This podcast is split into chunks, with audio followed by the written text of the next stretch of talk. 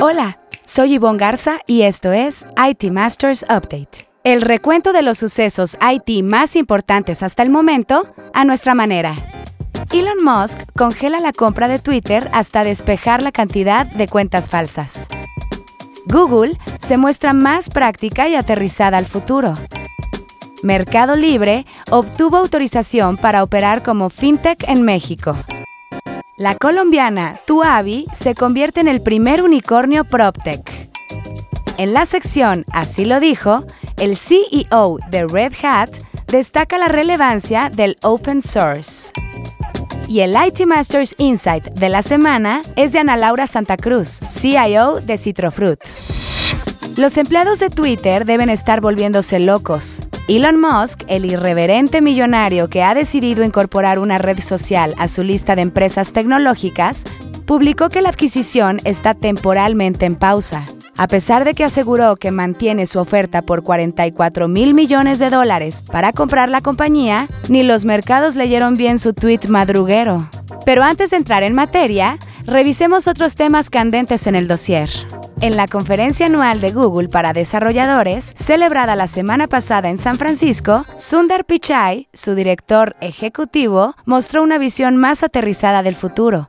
La inteligencia artificial aún es su gran apuesta y forma parte de toda su gama de productos, pero tuvo un estilo muy alejado de la ciencia ficción que antes solía dominar sus anuncios. Las palabras más usadas fueron ayudar o ayuda. De hecho, el nuevo lema de su campaña es, cuando se trata de ayudar, no podemos menos que ayudar. Entre lo más aplaudido estuvo una nueva función en Google Docs que usa inteligencia artificial para resumir un texto extenso en un solo párrafo. En la gustada sección que esto y que lo otro, la Comisión Nacional Bancaria y de Valores autorizó al e-commerce argentino Mercado Libre operar como empresa de tecnología financiera en México. El permiso, publicado la semana pasada en el Diario Oficial de la Federación, le permitirá a su plataforma Mercado Pago abrir y administrar cuentas para la recepción de dinero, así como la realización de pagos y transferencias en moneda nacional. El importe de su capital social inicial será de 30 millones de pesos y Mercado Libre estará sujeta a la supervisión de la CNBV y del Banco de México. Tuavi, que tiene como sede a México, se convirtió en el primer unicornio PropTech al cerrar una ronda de inversión por 200 millones de dólares. Ahora, el valor de la PropTech, es decir, una empresa que usa inteligencia artificial y tecnología para el sector de la vivienda, supera los mil millones de dólares. Tuavi, de origen colombiano, asegura que puede comprar vivienda usada en menos de 10 días a los usuarios. Con presencia en 15 ciudades entre Colombia y México, la compañía creció en 2021 25 veces con respecto al año anterior. Esta semana, en Así lo dijo, donde resaltamos una frase que a lo largo de la semana las y los reporteros de IT Masters Mac hayan escuchado de conferencias o entrevistas, tenemos a Paul Cormier, CEO de Red Hat, quien en la apertura del Summit 2022 de la compañía destacó el papel del open source. Escuchemos. The only way to create and adapt these innovations is through open source technology. At its core, the new normal for IT starts with open source. Open source software provides a channel that doesn't limit your inspirations or your aspirations. This has always been Red Hat's model. Open source practices, code, and technologies are at the core of all that we do. Ahora sí, el tema candente de la semana.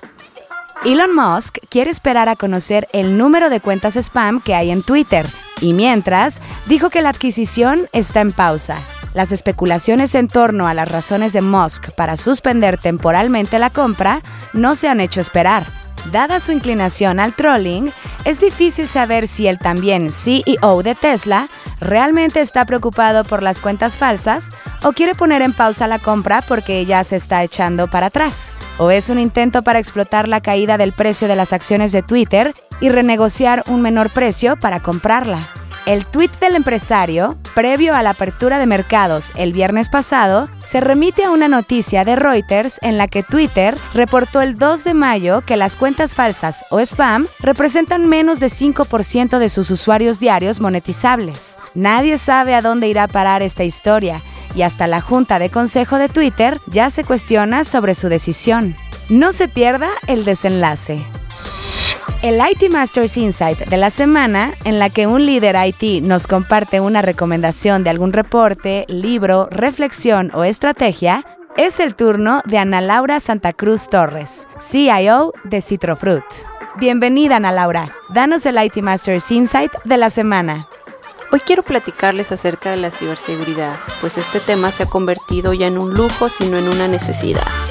Es fundamental desarrollar este tema como parte medular de tu estrategia general de TI, pero recuerda que es importantísimo trabajarla alineada con la estrategia de la organización, pues las actividades, proyectos o prácticas que se desarrollen deben tener el apoyo e impulso de la alta dirección, ya que existirán actividades que serán complejas de implementar y adoptar por nuestros clientes internos. Pero si tenemos una buena estrategia de comunicación y change management, facilitará su implementación la adopción de un marco de ciberseguridad es clave como guía y referencia para facilitar el despliegue de cada uno de tus objetivos. En lo personal, el ISO 27001 es de mis favoritos. Recuerda iniciar por un assessment que te permita identificar dónde te encuentras situado dentro del marco de referencia que elijas. Es fundamental involucrar a todas las áreas de la organización dentro de este mismo assessment, para que de esta manera puedas tener una perspectiva general del negocio e identificar las llamadas joyas de la corona que hay que cuidar y resguardar en todo momento. Y con el resultado de este ejercicio, con los dos enfoques, como tecnología y negocio, podemos definir un plan para mitigar riesgos en criticidad, tiempo y presupuesto. Por favor, no olvides involucrar a tu firewall humano que son todos tus clientes internos, en campañas de concientización. Su capacitación es fundamental para el desarrollo de tu estrategia de ciberseguridad, ya que podrás tener toda la tecnología y controles, pero un descuido interno puede costarte todo el trabajo y esfuerzo invertido. Recuerda que tu estrategia de ciberseguridad debe ser tan fuerte como tu eslabón más débil. Gracias. Ahora tengo el gusto de invitar a un gran colega, compañero y amigo, Dieter Lobato. CIO de Scandia, que seguramente nos dará una grandiosa recomendación. Muchísimas gracias Ana Laura por tu IT Masters Insight de la semana. Buscaremos a tu nominado para el próximo episodio. Si quiere leer más sobre lo que aquí le contamos o novedades del mundo IT, visite nuestro sitio web itmastermag.com o síganos en redes sociales como NetMedia. Esto fue IT Masters Update, porque su opinión es más valiosa cuando está bien informada. Tiene aquí una cita todos los lunes. Buen inicio de semana.